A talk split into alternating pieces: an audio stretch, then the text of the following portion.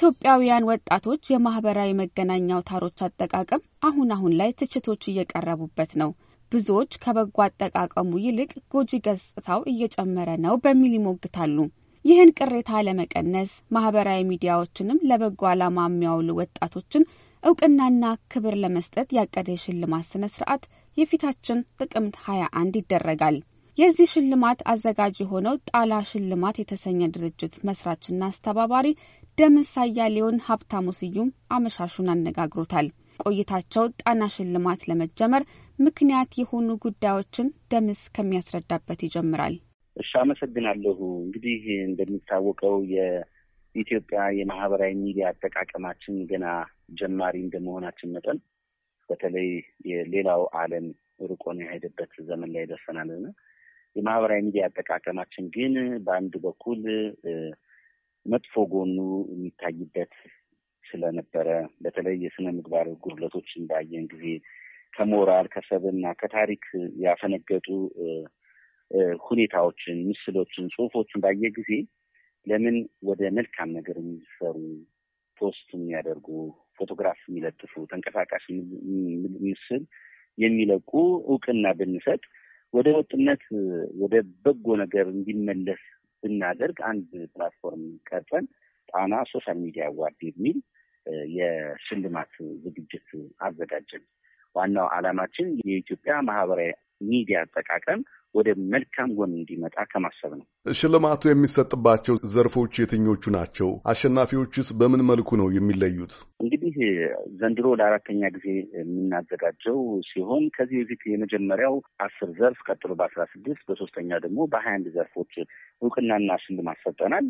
በፈጣን ወቅታዊ ሚዛናዊ መረጃ ዘርፍ፣ በጤና መረጃ ዘርፍ፣ በሳይንስና ቴክኖሎጂ ዘርፍ፣ በታሪክ ዘርፍ፣ ጣና ሐይቅና አካባቢ ልማት ዘርፍ እንዲሁም ሌሎች ዘርፎች በርካታ ዘርፎች ያሉት የሽልማት ዝግጅት ነው የነበረው።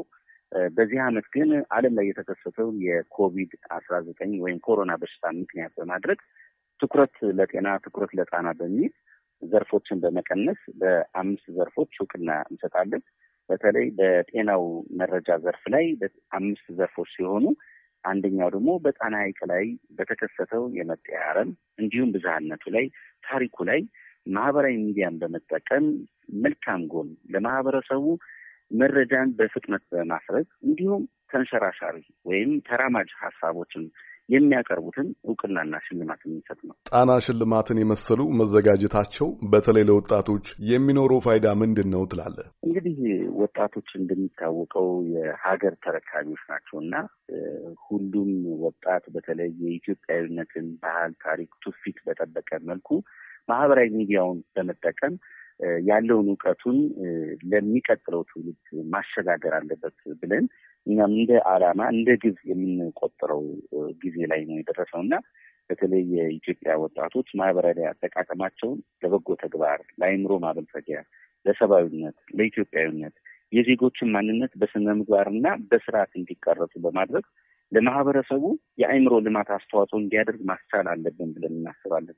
እንግዲህ ደምስ በተለይ በአማራ ክልል ውስጥ በቀደመ የአማተር ኪነ ጥበብ እንቅስቃሴ ትታወቃለህ። ከጣና ሽልማት ባሻገር ደግሞ የቴዲ አፍሮ ማርስ ከጠዋፍን በመሰሉ የቪዲዮ ስራዎች ውስጥ በአስተባባሪነት ሰርተሃል። የተለያዩ ሽልማቶችን ያሸነፉ አጫጭር ፊልሞችንም እንደምታሰናዳ አውቃለሁ። ከዓመታት ተሞክረው አንጻር ልዩ ተሰጥኦ ያላቸውን ወጣቶች ለማበረታታት በቂ መድረኮች ተዘጋጅተዋል ብለህ ታስባለህ?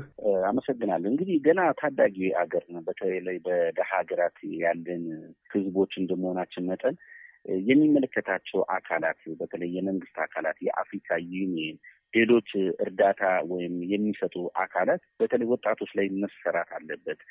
ተሰጥኦ ያላቸው ወጣቶችን እንዲያድጉ፣ እንዲበለጽጉ ሀሳባቸውን በነጻነት አንሸራሽረው ትውልድን በሚታደግ መልኩ መስራት የሚጠበቅባቸው ብዙ ሀሳብ ያላቸው ወጣቶች አሉ።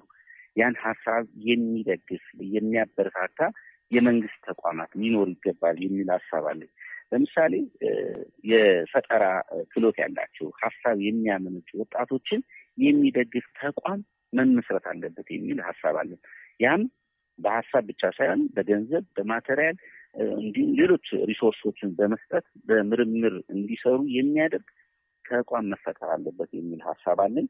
እንግዲህ ምናልባት ቅድም ወደኋላ ልመለስ እና የጣና social media award የዳኝነት ጥያቄ ጠይቀኝ ነበረ እና ይሄ ጥያቄ ምንድን ነው? መጀመሪያ እጩዎቹ ሲመረጡ ህዝብ ነው የሚመርጣቸው። ህዝቡ ጣና social media award ወይም በአማርኛ ጣና ሽልማት የሚል የፌስቡክ ገጽ አለን። በዛ ላይ በዚህ አመት ትኩረታችን ይሄ ስለሆነ ማንን ታደንቃላችሁ፣ ማንን ትወዳላችሁ፣ ማን እውቅና ቢሰጠው ትፈልጋላችሁ ብለን በኤሌክትሮኒክስ ሚዲያው ቅስቀሳ እናደርጋለን። በመጽሔቱ ቪዲዮ፣ እንዲሁም በ social media በሁሉም አውታሮች እንቀሰቅሳለን።